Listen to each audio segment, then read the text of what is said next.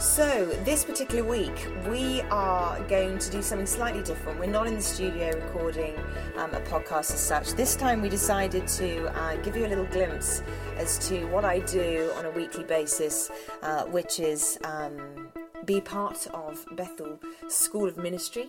And um, although I love to uh, talk about topics on a, a, level that all of my friends can listen to, and anyone from any walk of life, whether they're believers or not, um, can sort of tune in and tune out however they want to. On this particular occasion, um, Bill Johnson, who is the senior pastor of Bethel Church, and um, my boss, Gabe Valenzuela, um, and I, we are all talking on a panel um, to 800 students, and we're talking about honour and taking ownership. And I just thought this particular subject is so interesting, and I think he's got pearls of wisdom uh, that can translate into any environment. Um, this man without question, practices what he preaches. He's the most honourable, most respecting man I know. Um, and much of my growth has come from learning from this guy. I do not put him on a, a pedestal, nor do I idolise him. Um, I'm not going to sort of make out he's some sort of. Um, Christ like idol, which sometimes we can do with him, to be honest, but it's only because he's the most Christ like person we know. Um, one of the things that I would say, though, is that he walks in a, a great amount of humility and so uh, Bill Johnson, myself, and Gabe are all talking about honour, um, handling criticism, and dealing with taking ownership. It was one of the things we were trying to sort of push more into the school in this particular week. Uh, it's a wonderful atmosphere in that particular room each day, and I just wanted to share some of my life with you, really. Um, and what Bill and Gabe have to say really does. Uh, really does take precedent in my life on a day to day basis. So I just thought, why try and recreate the wheel when it's already been made? Um, and so this is a taster of one of the class sessions. We've been given permission to share this with you. One of the class sessions that you will experience in second year if you were to be a second year student and uh, it's a very informal panel chat. So uh, enjoy. This is Bill Johnson, Gabe, Gabe, Gabe Valenzuela, Gabe Valenzuela, I think, and Carrie Lloyd talking about leadership, ownership, and honour. Well, we're gonna um, we, we do a little questions uh, Q and A today with Bill. We had something specific in mind. We're gonna do our best to try to, to try to articulate some things that are in my heart personally that I wanted to ask ask Bill about and uh, and ask Carrie to come. Uh, Bill asked Carrie to come up because it's a conversation that me and Carrie had earlier as well, and Carrie's much more articulate. Uh, so Bless I will, you, my child. I will ask some questions. Sorry, I'm gonna turn my, my phone off here. Um, and then we'll just kind of see where, where we end up. Is that all right? Yeah. Can we do that? I'm, I'm good. Um, one of the things we've been thinking about just as a staff, uh, just to let you, you into a little bit of our process with. Uh, just checking he's comfortable. Okay, all right. Are I'm you good. comfortable? Uh, I'm on a hard stool. That was yes. the response. Yeah, this is all I need. I'm happy with this hard stool. All right. I'm comfortable. Okay, good. All right one of the things that we've been talking about is going to be an awesome, awesome. No, no, no, no. Thank you, but no. What a segue. You're such a nice guy. I just, I just can't. But thank you. Thank you, sir. Carrie, you can. You want to sit in this? No. The queen should sit in this. bless you, bless you, Richard. I was the queen at the weekend. I know. You guys want to talk about anything? You guys good? no, okay, so we've been, oh, trying to, it's good. We're, I'm sorry. I'm good. Okay. I'm good. We've been, uh, one of the things we want to, we want to do as a staff is, is as, we, as we look to help to grow and develop people in this environment, we have, if you don't know, we have a ton of talk and dialogue and discussion as individuals and, and as a staff with each other about you know what we see happening in the room, what we see happening in individuals, uh, I hope you know this, but we pay attention more than some of you think we do. We pray for you more than some of you think we do. Uh, some of you we pray for a lot more than others, just because uh, of a lot of reasons um, that we pray for. Um, but our heart is to actually make sure that, that the success that hopefully you have uh, in this room this year is, is lasting success and lasting more than just, uh, than just you as a, as a person, but lasting uh, continually, that, that you would see the fruit of what you put into this year uh, for the rest of your life, right? That your family would get to see mm-hmm. fruit from what, from what you did. And so, with, with that in mind, we're, we're constantly trying to you know, challenge ourselves um, with, with your growth in mind as we help to lead, lead you and lead students. So I want to talk to Bill a little bit about that today, uh, about, about growth, about process, about some things that we see. Um, um, and because he's, Bill's been here and seen more than, than all of us. Yes. Not, yeah. You have. Let's go with that. know. You have. And the child, let's just start with this question. Here's some, something we talked about. Here's the, the challenge sometimes that we have is, is we get to step into an environment, um, to be fair, Dave talked about this the other day, but an environment that we, we, we step into sometimes as students and even as staff um, that we didn't, we didn't work to get, we didn't work to receive. It wasn't, it wasn't anything that we actually did to get it. You step into first year with an incredible atmosphere. You come to second year and you get to hear all this stuff. And if, and if we're not careful, um, it feels as though on, um, that we either get complacent or we, we sometimes um, maybe don't uh, demonstrate value, if I can put it in those terms. It may be value in our heart, but we don't demonstrate the value uh, that sometimes we need to have. And my concern is, if I, and I'm, we really, for me personally, I'll just say this for me personally, really am concerned about that, that, that long term uh, out of this environment, Yeah. you know, the sustainability of a culture that you help to create. I'm nervous and I'm, I'm concerned that, that um, we know how to receive in it, but we don't know how to sustain it. And it, and if I can, I'm doing this in a nice way, but for, if I can be honest with all of you in here, this is, this is honestly, like these are things that not a lot keeps me up at night, to be fair, you know, crazy stuff, but you know, uh, on occasion, th- those are the things that I'm like, I, I don't know that we're getting what I think we should be getting. I don't even know how to sometimes teach the things that I hope we should be getting. Does that make sense? But I see, I see a little bit of complacency or um, a little bit of familiarity, if I can put it in those terms, with with things that that Bobby Conner puts it. We're way too familiar with the God that we know not very much about. And, uh, and I'm, I'm concerned about this environment. Yeah. You know, we've been at this is our 20th year anniversary. Wow. You know, for School of Ministry uh, for first year, um, and I'd like to see us go. You know, at another 20, 40, 60 years. Um, um, but I know it's going to take. I think it's going to take more than what's what some of us have been giving. Can you talk to us a little bit about that, or or talk to us a lot about that? Yeah. Yeah, it's my, it's certainly, it's probably my biggest concern for the school.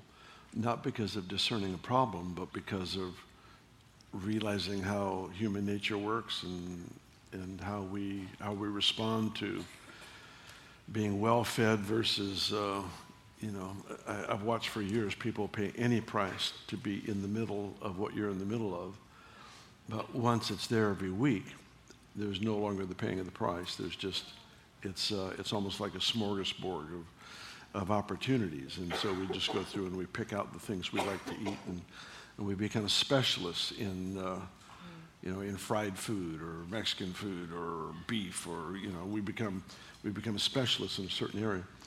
And uh, it's, it's just challenging. It's challenging to, to sustain, you can't sustain a culture without sacrifice. What you get for free, you have to pay a price for to increase it. And we don't always know how to do that. We, we, find it, we find it so easy to step into a momentum and enjoy it, not realizing that, that as much as we're enjoying the environment, without us sacrificing to increase it, we actually are not creating a momentum for the next generation. And we, and we actually have to think in terms of what are we going to leave behind? What, uh, what momentum? Um, see, the momentum is not you being blessed. The momentum is in you getting breakthroughs that, that, wasn't, that wasn't given to you. Uh, the momentum is created because, you know, there's just no living without dying. That's just the nature of this kingdom. and uh, sometimes we get radically blessed and we think we're thriving, but remove that person from this environment and they can't thrive down the road. You know, they can't thrive at work where they're surrounded by unbelievers. They can't thrive in a church that doesn't believe in the gifts. You know, they can't thrive outside of this environment. And, uh, and that's, you know, that, to be frank, that's just not good. That's, that's not healthy. And, uh, and the only way, you know, the people that we see thrive once they graduate and come from this place, oh, look what's happening here. The man, the man, the man. Come on. Boom, home run. Home run. All right. Thank you. What a nice guy. Um, you just, you, you receive, we, all of us have received something in measure by inheritance, period. But if I don't pay a price to increase what I got, I will be a consumer, not a contributor. And the whole issue with change in the world is you have to be, you have to be a contributor. And the only way you become a contributor is to sacrifice. Is, is to go low, it's to serve. And um, we, you know, the whole issue of resurrection life, it follows death. So there's no life without death. And uh, uh, sometimes it's just um, it's just turning the focus from, you know, one of the things we work hard to do is to build that sense of hope and vision and purpose and all that stuff over our lives. But um, man, it only, it only thrives in the context of laying, laying down your, your, your life for somebody else. I mean, that's really where we thrive. You know, it's, it's laying down a vision, it's laying down a dream, it's, um, it's standing in a place to serve somebody else's vision and dream, and, and just not making it about you. Because what happens is if you lay everything down to serve somebody else's vision or dream, then you find the Lord stands up for you instead of you stand up for you. And whatever you get through self promotion, you have to sustain through self promotion.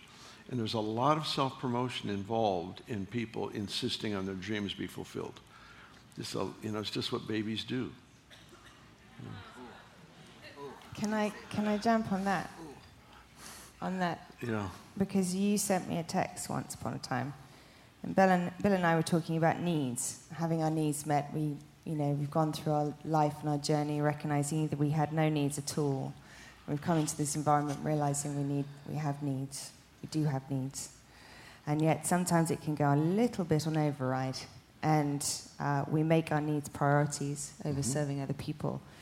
And so you were all right with me reading out this text message beforehand. So this is what Bill wrote, and I, I just would love you to expand on it a little bit. Babies cry and whine to get attention and have their needs met. Children act up in a disobedience to get attention and have their needs met. Teenagers become withdrawn and independent to get attention and have their needs met. And adults serve others to get their needs met. That's good. That's good. Read it again. That was good. I, I want to hear that. Can you expand? Do you want me to read it yeah, again? Yeah, read it again. Oh, yeah. all right. Okay. They missed ready? it. They weren't listening. They, everyone's they were they were listening. They were, they were thinking about the muffin I just ate. They didn't get it. Babies cry and whine to get attention and have their needs met. Children act up in disobedience to get attention and have their needs met. Teenagers become withdrawn and independent to get attention and have their needs met. And adults serve others to get their needs met. Amen. Thank you so much, Phil, for joining Amen. us You today. can, you can read that again. That was good. That was excellent. Now you can tell, you know, you don't you don't scold a baby for being a baby. But when they act like a baby and they're 12, then you got, you know, you, you have issues, you have things you have to adjust. And sometimes seeing how we react to a problem, you know, somebody doesn't like me, somebody, I have a conflict at work. If you have things that are relatively small that cause you to collapse and to lose hope, then it's not ever to shame us. It's just to say, all right, we'll need to give attention here because you won't make it outside of a safe environment. If, if, if I'm crushed in this kind of a healthy or safe environment, if I'm crushed because somebody criticized me, um, man, I, I just better not ever leave home because I won't make it out in, in uh, you know, what's called the real world. And so when, when you look at a list of problems, for example, this one here, the crying and uh, whining and to get, if if that's where you are, then that's where you are. But the ambition should be to get to where you actually find your purpose and fulfillment by serving other people. And so you, you, want to, you, want to see where you are in the, in the scope of things, the independent, the, the teenage response to things, just to withdraw and, and kind of be your own person. um, it's just awkward, but it's, it's, that's just not healthy. It's not a healthy community. And so if you see yourself in that lineup, in that list, then it gives you the opportunity to come before the Lord and to have Him heal that broken part of, of life. What you don't want to do is find a place of weakness or immaturity and, and, and defend it. Whatever you defend, you give permission to stay. Whatever you defend, you actually not only give permission to stay, you are fueling it to increase, to become more dominant. And so when the Lord pinpoints something in me, like, you know, you're, you're an adult, we don't act this way, this isn't who you are, then what, what I have to do is I have to repent deeply. Uh, repentance can't be surface, it can't be just confession of a symptom. It's got to deal with the root. God, forgive me because, because I'm, I'm proud and I'm arrogant and I'm self centered. And we bring that confession before the Lord. And that's really where the deliverance and the change takes place in our lives, when we just acknowledge what He pinpoints. Mm. And, uh, gonna, can we interrupt you? Is that yeah, right? Yeah, Can we talk about that a little bit? Because here's what we get on occasion. I know nobody in this room, it was last year's class, who says this stuff. Yep, yep, I hear you. But we do get a lot of the people that are very okay with the Lord going, okay, and not okay with whoever the Lord put in charge of them. Oh, yeah. Going, yeah. okay. So when they, yeah. so when someone pinpoints what's going on in their life and goes, no, we don't actually do that. You don't act that way. That's not how. That's not the mm-hmm. person you're called to be, right. or you should be. On occasion, as as leaders, we get, well, I'm going to go to the Lord about that and see what the Lord says about that. Mm-hmm. Which the Mexican in me wants to come out every now and then. That happens in a room, but.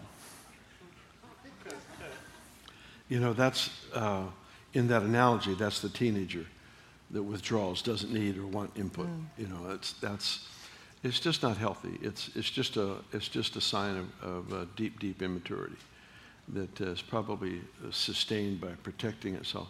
I was just um, going through Proverbs uh, 12 and 13 this morning, and in, I forget which chapter it's in now, um, but he, he said, uh, Solomon said, uh, he who hates reproof is stupid. I love that. He said stupid. He just said he's stupid. He's just stupid. And he who loves it becomes wise. But he who hates reproof, he who hates anybody pointing something out that's not right, if you hate that, you're stupid. well, I don't want to be stupid. So I have to recognize, ah, that's been me and then you deal with it. And then you, you welcome. You know, when Beni and I got married, I invited, I've invited her on many occasions. Said, honey, you know, all I want to do is obey God, honor God, love you, love my family. It's all I want to do. If you even see an attitude in me that just starts to show kind of a, a hardness or a resistance or an impatience, I'm not saying to you, it's okay for you to talk to me. I'm inviting you. I'm asking you, please address that and talk to me and point out what you see. And, and I welcome that. So, you know, that's just what you do. It's what you do when you're, when you're healthy in relationships. You just, Shawn Bolz said something here this last year that I, I thought was so good. Help me, really help me. He said, the Lord often allows our idiosyncrasies to be known by, by the people around us who, that know us well. Our, our our failures, our faults, more, more than failures, just our faults in personality and all.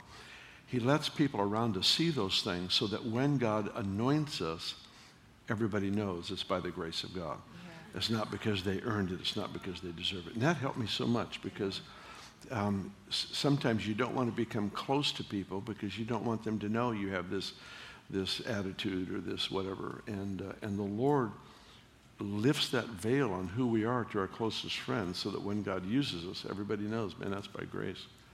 You know, that, Can you talk to me really quick about the deep repentance part? Because um, that's something I think, even my own personal kids, I, my kids tell me I'm sorry all the time. Mm-hmm. I don't think they're deeply repentant for most of those things, just to be fair. And, and I think we see that sometimes in, in, in us or in, or in people that, that we do life with. That, that piece is important to me because that because it's not just saying, hey, oh, oops, I'm sorry. There is a there is a change the way you think and do something different. Yeah. talk to me about what that practically looks like in, in somebody's life or what it should look like. You've heard the term repentance is to change the way you think. I have failed to complete the definition most of the time that I talk about this. And uh, so I'll try to do that now. Um, re- repentance technically is a deep sorrow over sin that produces a change in thinking. The change in thinking comes from deep sorrow over something that's wrong. And um, the Bible says Judas sought for a place of repentance. It describes others in Scripture that sought for a place, that, that were sorrowful for what they had done, but they weren't sorrowful to the point of change. They were sorry that they got caught. They got sorry, you know, they were sorry. You know, every, everyone who gets arrested, they're sorry that they got caught, but they're not necessarily sorry for the lifestyle that produced that kind of crime. And in the church, what we have to learn to do is to repent openly, honestly, and deeply. And that means you get before the Lord. You don't, if, if let's say that, let's just, I'll just make something up. Let's say that, um, let's say I'm just very careless in my language and I, I, I swear here and I curse there and I, that's all right. Just leave it there. Now it won't fall. Or maybe it will. Maybe it will not fall. Thank you. Um,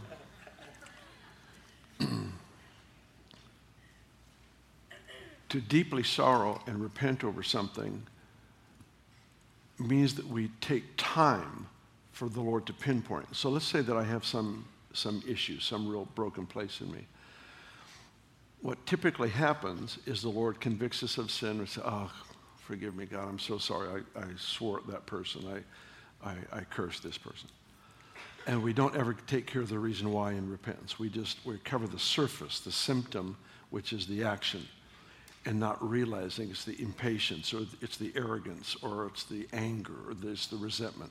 It's the fact that so and so used to swear at me all the time and I'm still ticked because they hurt me so much. And when you when you repent deeply, you find roots.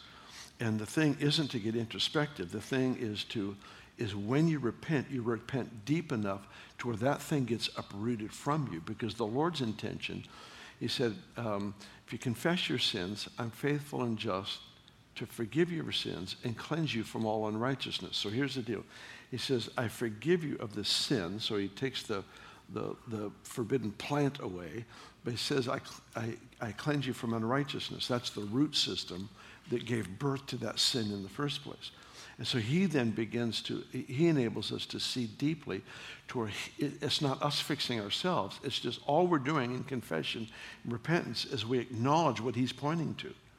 We just say, You're right, you're right. That arrogance is in me. And I, I can see it now, Lord. It's been a part of my life as long as I can remember. I got bitter, I got angry here, I thought I take, took care of it, but the fruit still comes up from that resentment. So God, forgive me deeply. And then, and then you have to put into practice. If it's, let's say it's a resentment thing, you can't just forgive somebody in your thinking or even confess it out loud in prayer. You actually have to put an action into place to solidify. It's like two part epoxy. You confess, but you have to have an action that solidifies that repentance. And so somebody hurt me 10 years ago, and, and uh, in fact, I had a couple in my office, and uh, I was out, they had issues. Issues. and uh, so I said, All right, I asked her a question. She said, Well, 10 years ago, he did such and such. And so I asked him a question. I said, You know, um, I said, Have you forgiven, she did something. I said, Have you forgiven her for that 10 years ago? And he said, Yeah. I said, Okay, where's the evidence? Because scripture says, bring forth fruit if you repent. So there has to be, there has to be fruit that has grown from the act of repentance. If there's no fruit, there's no repentance. You have, to, you, have to, you have to make sure that you create the context in which repentance can bear fruit. And so I told him, I said, All right, you got a week. You got a week to bear fruit. So I said, Go home. Go home, come back in a week. So they came back in a week. And I, it's interesting. I asked her, I said, uh, Was there any fruit? She said, No. and I looked at him. I said, Was there fruit? And he said, Yeah. And he started listing things, things that she had, she didn't acknowledge.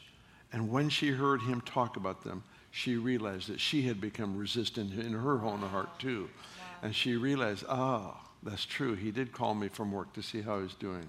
He did do this kind of act for me. He did do, so he brought me a list of fruit. The point is, is there has to be fruit.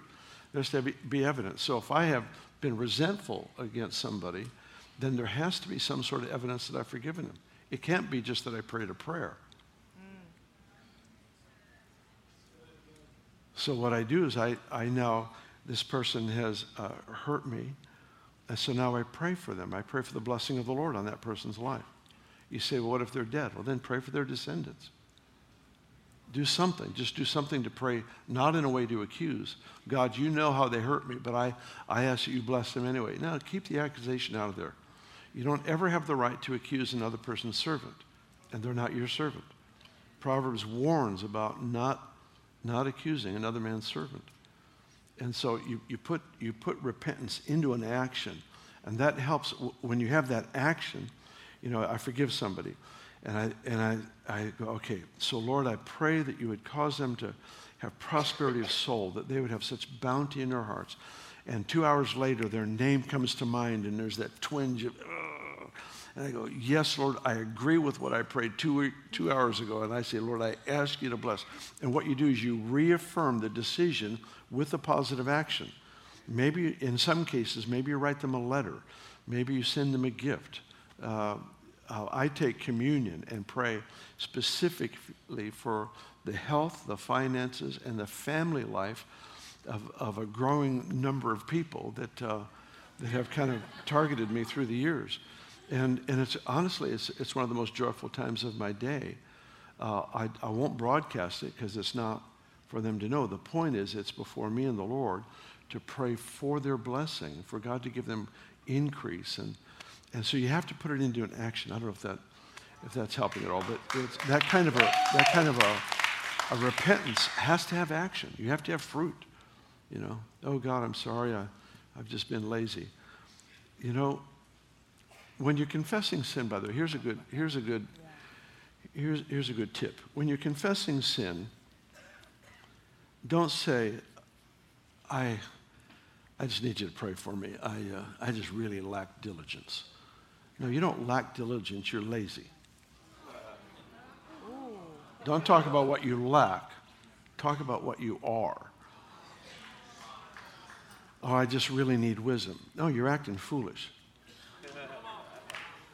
Con- confess the issue. Because if you don't confess the issue and you skirt around it with nice words, then you're not dealing with the problem. If you deal with a problem, then God gives you the grace to get out of it.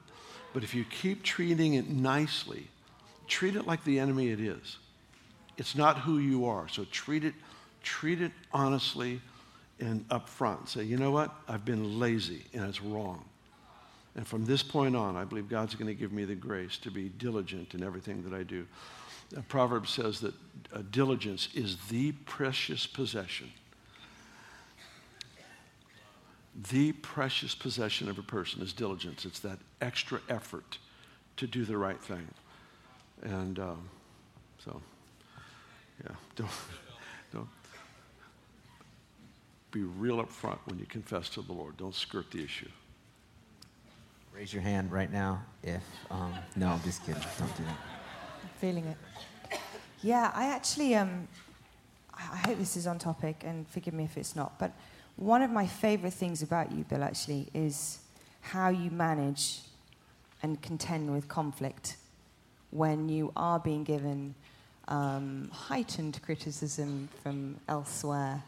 Um, one of my favorite things is to watch you in that and how you manage that. So you mentioned earlier about being criticized and um, how we respond actually shows us an awful lot about where we are. Mm-hmm. And I'd love you to just talk about what happens for you in that process with you and the Lord and how you then respond. Because for me, I feel the presence on it every time I get to the opportunity to witness it myself. Um, the thing that helps me is Jesus suffered intense criticism and opposition, and he was perfect. I am far from perfect. Who do I think I am? Very close. That I could go Bill. through life. So, yeah. Just FYI. Far from perfect. So it would be arrogant on my part to be surprised that I'm criticized.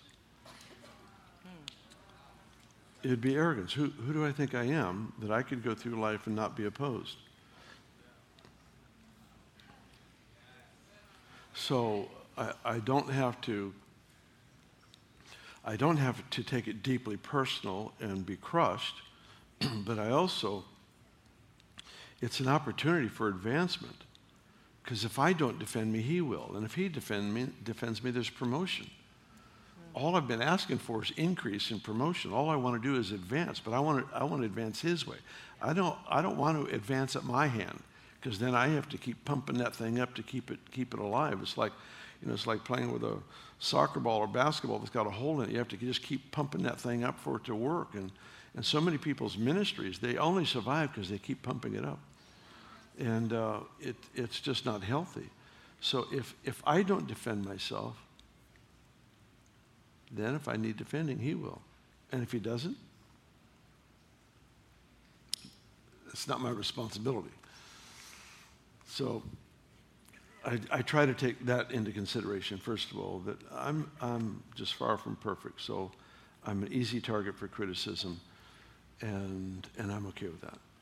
Secondly, um, it gives me an opportunity to embrace a part of life that, um, that most people try to reject, and that's pain.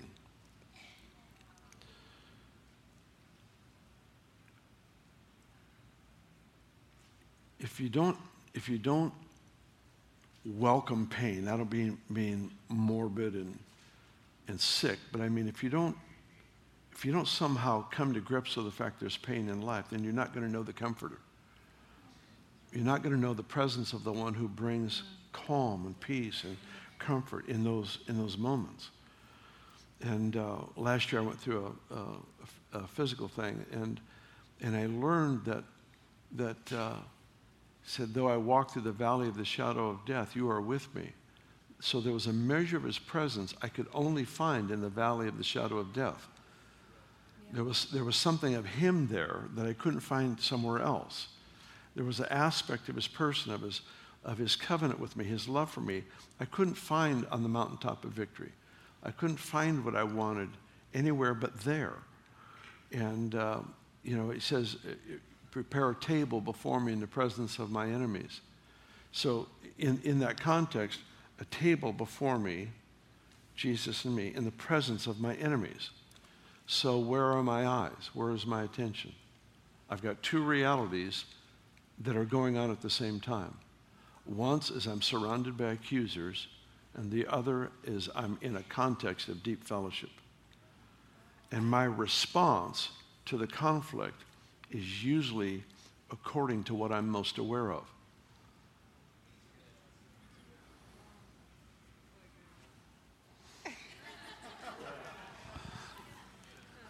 if I'm all if I'm all up in arms because of the accusation, then I apparently don't see the one on the other side of the table from me.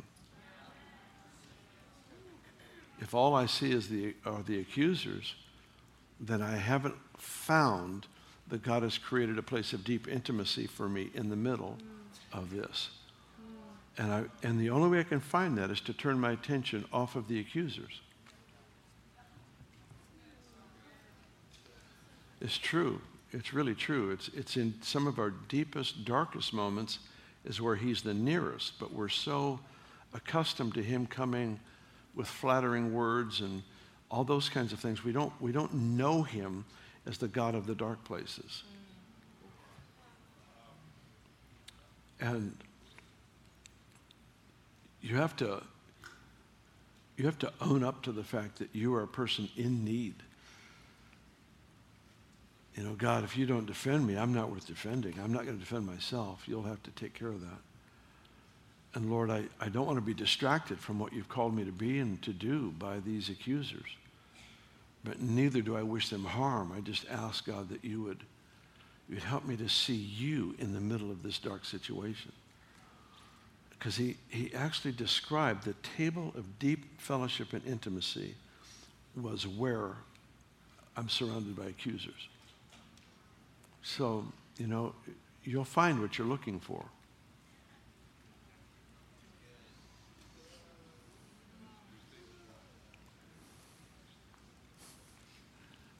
That was a really good point. That's a really good point. You will. You find what you're looking for. If you're looking for accusers, they're, they're all over the place. But if you're looking for presence, he's there, you know. So I'm done. I'm done with that one. With Done my with that comment- one. With my comment.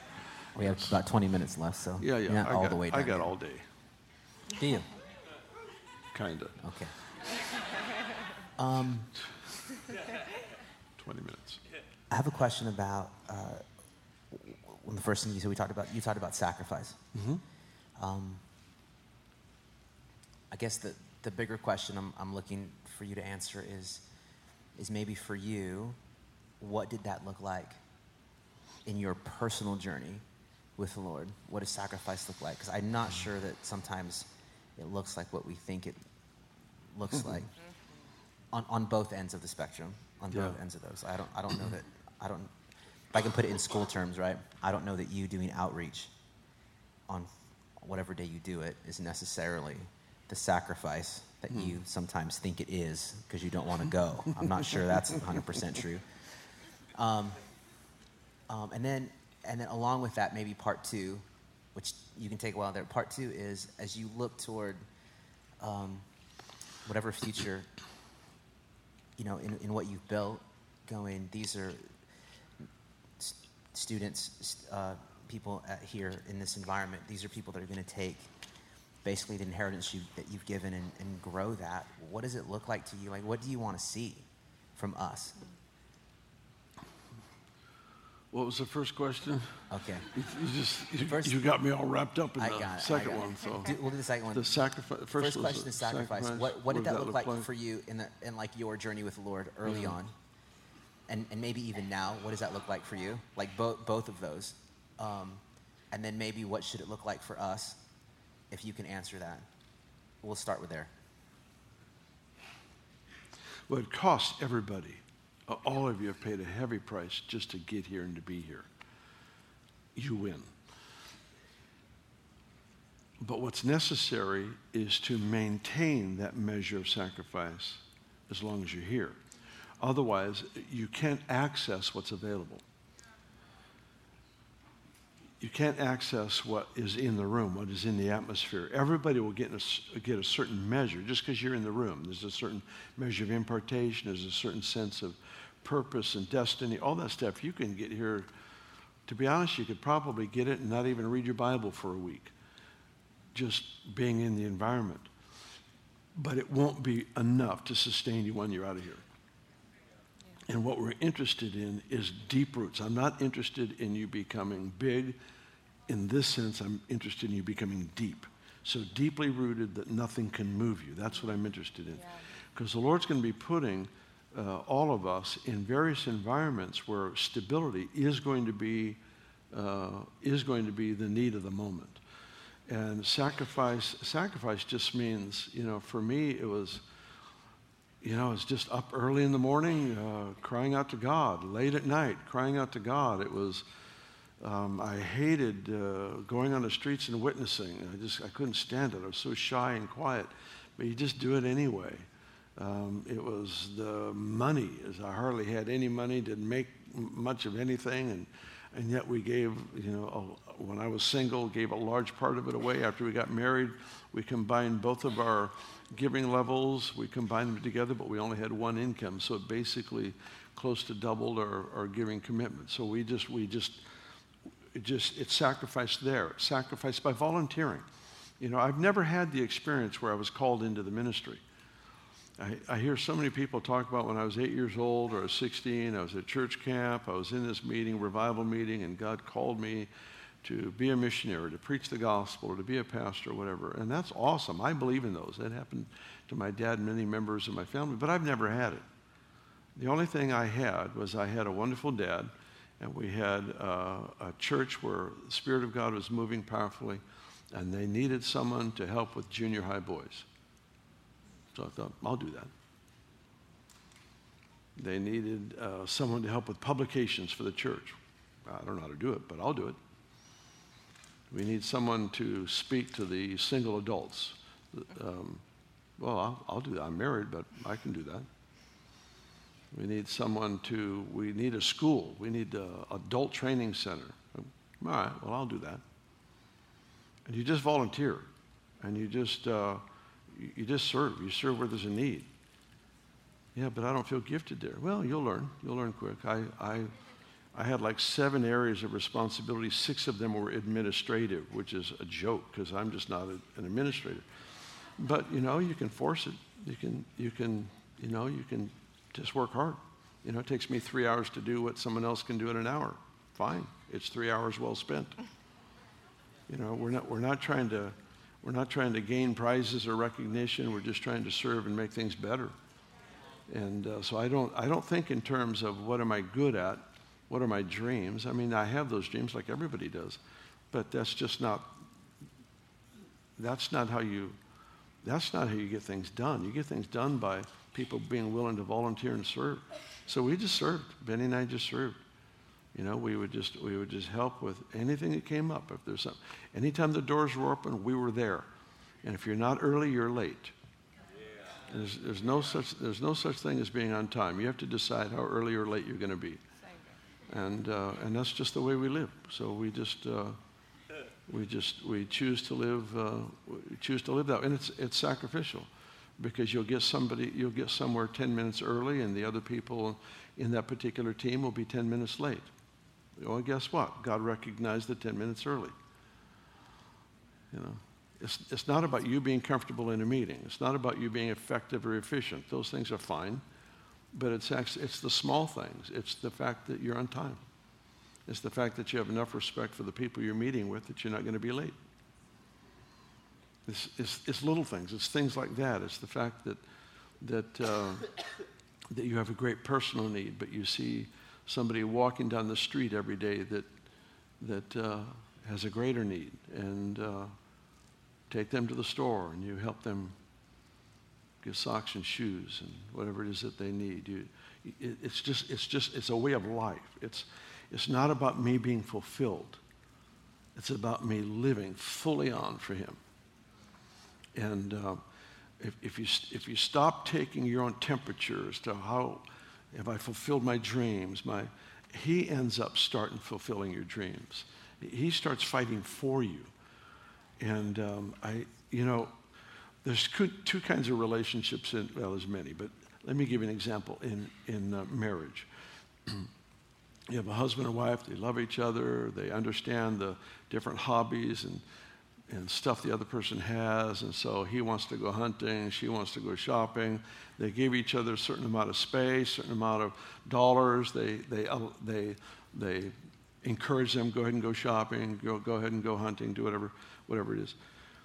That's one relationship. There's another relationship where the wife is looking for opportunities for her husband to go fishing or hunting, is look, actually talking among friends saying, you know, my husband really needs a break. Do you guys know of anything going on? And the husband is saying, you know, I've been saving this money, and honey, I really want you to go and to, to go shopping. I want you to go get something for yourself. It's where the other person is fighting on behalf of the other one. That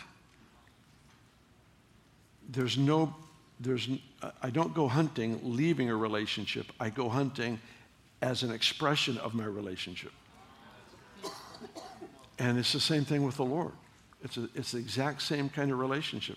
Yeah, He allows me to do a lot of things, but some things He promotes.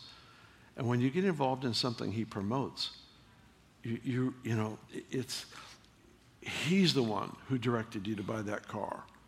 And every time you get into that car, you have this thankfulness because you know this is a monument that testifies of a loving Father that provided for me. And when your life is filled with those kinds of things, it's because you didn't, you didn't fight for them for yourself.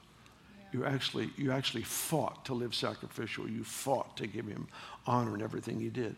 And then what he does is he invades the daily decisions and he says, here's one for you. And then he, you know, he provides something that was only a dream that you never even prayed about. And, you know, it's just a different kind of life, but it's the result of sacrifice. I don't know if I, if I muddied the subject or helped it, but, you know, um, you kind of answered this in, in that question, but is there anything you, when you think about us and, and the future of, of this place and, and this Mm-hmm. movement, this particular expression, that you, that you want to see from us? You know, I do. I, I have a lot of things that I think about. I think in terms of impact, but I'm actually, I, th- I think at times, I think the Lord is actually more interested in the process than the outcome. you know, we think in terms of outcome, buying that house or traveling to this nation or preaching in this stadium or, you know, seeing the dead raised or whatever. We have outcomes in mind. I think he's, he's focused on the process and what it takes to make me the person that can handle the weight of glory in that breakthrough without collapsing or becoming introspective or arrogant or whatever it might be. I think he's interested in process. And, uh, and I have a lot of things I want to see. I'd like to see a generation of people that actually profoundly understand culture so that when you see something that's broken, you know why it's broken and you know what to, how to fix it. Because most of us look at symptoms. We look at, well, fatherlessness. We look at crime. We look at drug addiction. We look at whatever. And we can see things. We see arrogance in a business place or whatever it might be. So we got a lot of things we can point to. Those are only symptoms. You don't even have to be prophetic to recognize those. You don't have to be born again to recognize those. The secular media recognizes those. What we need is a divine wisdom that looks into the structure and says, this is because of this and then we begin to address the issue. We get into the middle of the problem. I would love to see a room full of people like this that could go into any church, into any business, in any city, any government, and walk around and see and discern a culture and know what it's going to take to correct the weaknesses, the broken places in that culture. I would love to see that.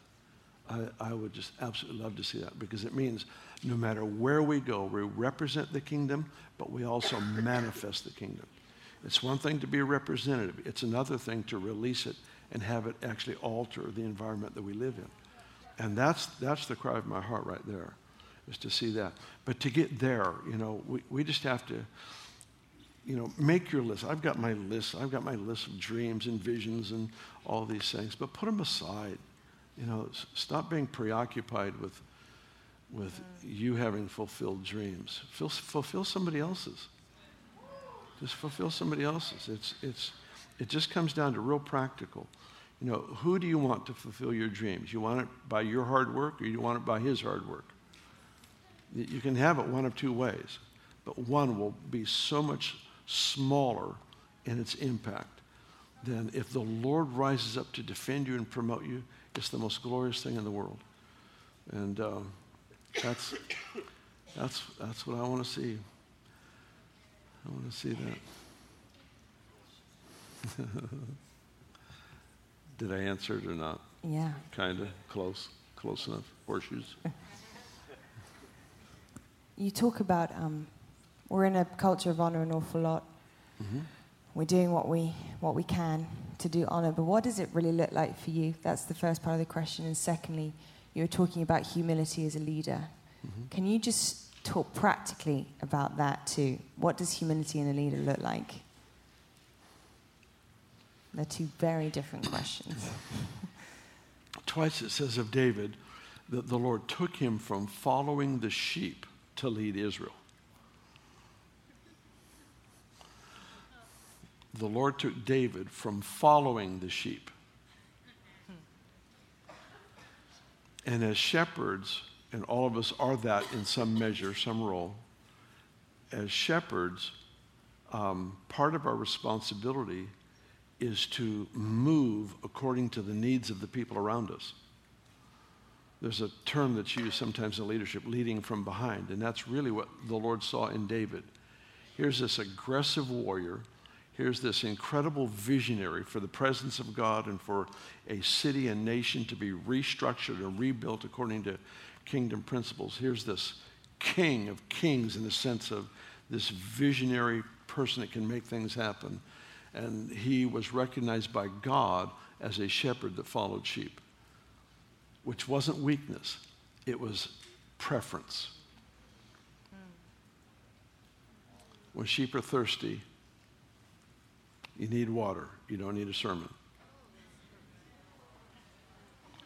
And, and what that means is, is that in our roles as leaders, is we have to pay attention to the, the cries, the needs of the people around us. It doesn't mean, it, it doesn't mean I become people focused instead of God focused. It just means I become moved by my, by my surroundings, by the people I'm, I'm serving. Well, was, there's another part of your question. Do you remember it? Yeah, it's, it's, we're in a culture of honor. What does it actually look like above buying someone a coffee, holding the door open for someone, turning up on time? Because I think there's honor in dating. I think there's honors in, in, in fathers, sons, Yeah. mothers, daughters. What does honor truly look like to you? And what's the fruit of it? Honor doesn't happen consistently except where there's a heart of excellence. Honor is an expression of an excellent heart. And so, excellence, honor is, is typically interpreted as an outward expression. Excellence is an internal value. It's a way we view life. It's a way we, it's the way we come to the meeting. It's the way we come to a relationship or to a responsibility. We carry excellence in our heart and it defines us. And that excellence of heart enables us to celebrate people when they don't deserve it, for example. It doesn't mean we don't have the right to overlook a problem if, if I'm responsible for somebody. I don't have the right to just ignore a problem. I need to be a part of the solution when and wherever possible. But, but to, to pay up, see, honor, excuse me, the term honor is related to the word honorarium. Honorarium is what I give to a guest speaker. I give him an honorarium. I give him X amount of dollars to celebrate who they are and their gift and the sacrifice they made to be with us. Honorarium. Honor must cost me or it's not honor. And the more, the more deeply I want to honor somebody, the more deeply it has to, it has to cost me. And I don't mean dollars, although sometimes it includes that. I mean that I'm going to sit and I'm going to think, what is it that I value about this person? And I'm going to think through their lifestyle, their sacrifice, the price that they've paid, their personality, what they contribute to the group, to the school, to the church, to the city, whatever. And we think through those things. We actually spend time crafting a gift of a sentence of what that person means to us. Nobody knows that that took time. I didn't just spout off spontaneously, but I gave mental energy to celebrate who that person was and used every ounce of discernment that I had to peer into the makeup of that person and to call it to the surface and celebrate. That's what honor is. Honor has to cost. And so sometimes it's time, sometimes it's money, sometimes it's sometimes you don't have a lot of time, but you can stop and look somebody in the eye while they're talking to you and not look over their shoulder. It means that you're present. It means that the more important thing you wish you were doing doesn't allow you to be rude to the person you're talking to. Sometimes it's that. Sometimes it's just giving full attention to an individual. And it may be for 30 seconds, but you look them in the eye. You listen when you ask them, How are they? And they tell you. Don't turn it into automatic pilot and say, Me too, and walk off and realize later they never even asked you how you were, but you answered anyway because you weren't engaged in a conversation. Sometimes it's just so, it's so simple, it's so practical. It's the fact that a child enters the room and you're willing to engage with that child for just a brief moment and you celebrate who they are. It's that uh, somebody you know brings a friend in and they introduce them to you. Do everything you can to remember their name. Use their name in the conversation. This is challenging. It's challenging for me. But use their name in the conversation. Do something to show that individual that you actually have value for them. And you say, well, I just forget names. Yeah, welcome to the club. So work on it. Work on it. It's not going to get better unless, you, unless it matters to you. And, uh, and learn ways to remember names. Do, do something. But the point is, is to show value to a person uh, is how we display honor. Yeah. We're about out of time. Will you, um, will you just pray for us? Yeah. everybody in here. Help Here's- us, Jesus. Yeah, it, Chris will Yeah. be here in just a second, and if uh, um, you might do some reflecting time. But for me, this is important because I, I don't want this to be uh, a message. None of the messages that, that you hear here or the speakers you hear should be anything that you just hear and kind of go, "Oh, that was good." But but some of you heard this, and, and as you were as you were hearing it, um, my hope is that you begin God and the Holy Spirit begin to pinpoint some things in your life that you're like, "Oh, I actually have to change there." stuff has to get different. That happened to anybody while they were listening? I have to change there, right? So here's my hope. My hope is that you would do what we what Bill talked about today, which is maybe you'd have to go home, get before the Lord, actually actually repent, not just say sorry. And that the fruit of whatever that whatever the Holy Spirit pointed out, that you would you would see fruit from that. And it would be noticeable fruit, right? So your people sitting next to you would see fruit from that. So could you pray into that for us? Yep, yep, absolutely. Why don't you stand?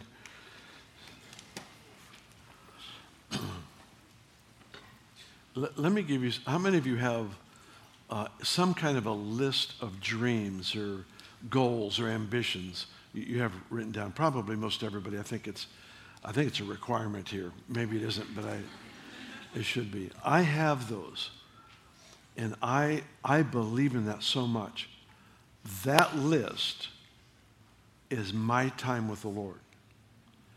When you leave that prayer time, it is no longer about your list.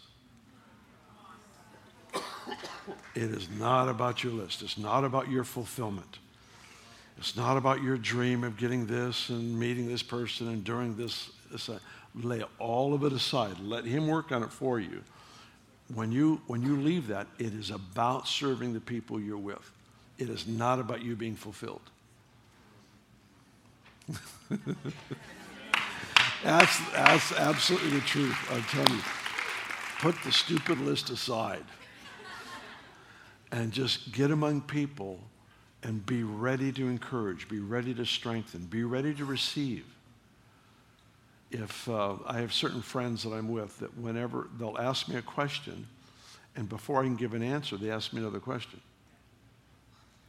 So after a while, I realize they really don't want any answers. They just want to be thought of as inquisitive. So I tailor make my answers for what they can handle because they obviously don't want change.